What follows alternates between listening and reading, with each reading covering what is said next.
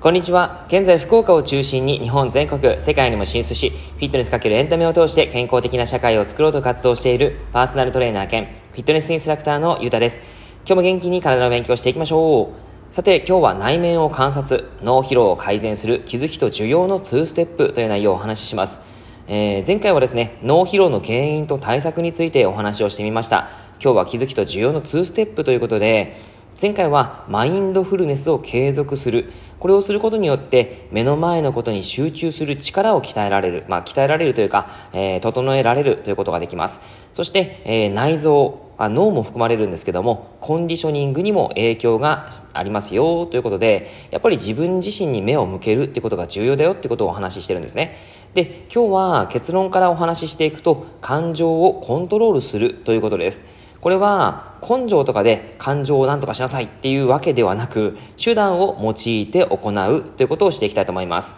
えー、気づきと需要ということで、僕はマインドフルネスを深く学んだわけではありませんが、共通して大切な部分と考える内容をお話ししていきます。で、マインドフルネスで行うべき最初のステップは、気づく力、えーアウェアネスっていうふうにも言うんですけども、ちょっと僕が今発音がおかしかったですね。はい。アウェアネスっていう感じですけども、えー、まず何か一つの感覚に意識を向けて、それを観察する。わかりやすいのは呼吸です。ここで重要なのは、ただ一つのものに集中して入り込むということです。じっと観察を続けていると、次第に細かな変化に気づけるようになります。例えば、今自分の呼吸について少し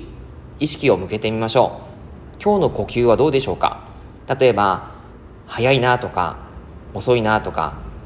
えー、荒いなとか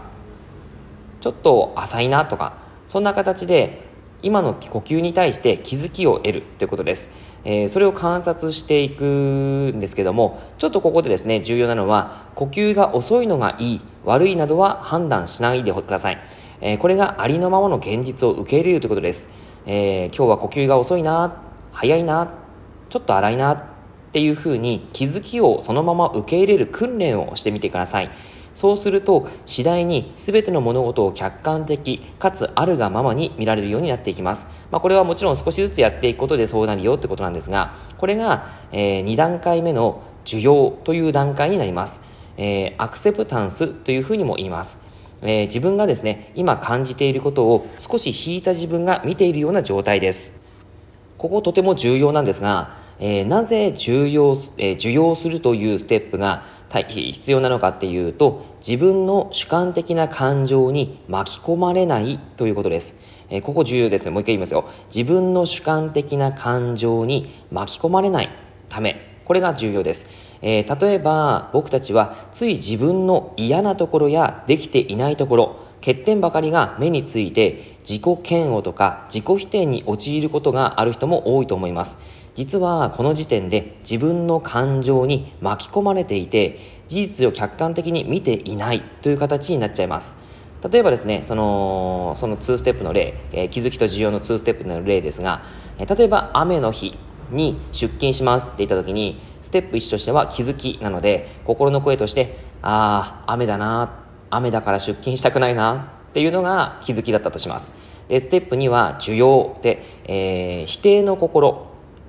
雨だから出勤したくない。自分なんて、えー、こんな雨で自分が出勤したくないとはなんて自分はダメなやつなんだっていうのはこれは当然自分の、えー、主観的な感情に巻き込んでいるわけですね。なのであまり良くない自分の心の声を受け入れちゃってます。え、ー、と重要な心の声としていいのはあ今雨だから出勤したくないなって思ってるな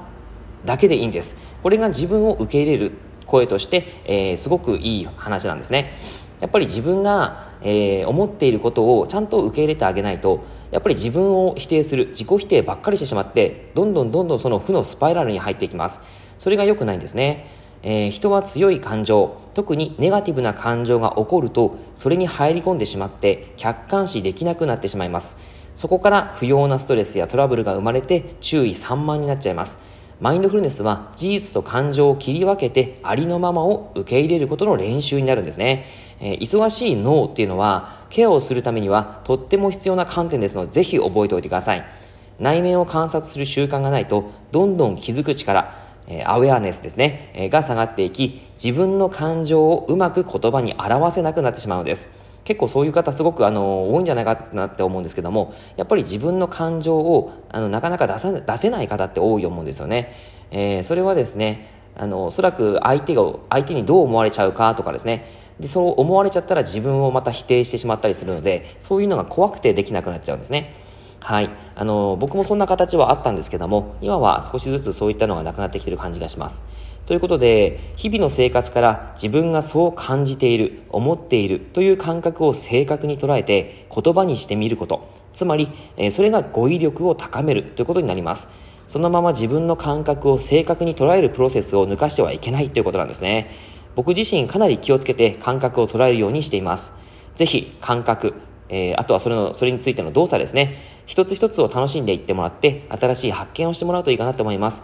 まあ、自分を受け入れてみるってことですね。今僕はこう、あのー、頑張ってラジオを配信してますが、えー、なんかこう、喉が渇くなとかですね、あのー、口が回らなくなってきたなとかですね、いろいろと思いながらやってるんですが、まあ、それも受け入れながら、えやっています。ちょっとあの、聞きにくい言葉になってくる時もあるんですが、えご了承ください。はい。というわけで今日は内容、内容が以上です。えー、いいなって思えたら周りの方にシェアしていただけると嬉しいです。また、いいねマーク押していただくと励みになります。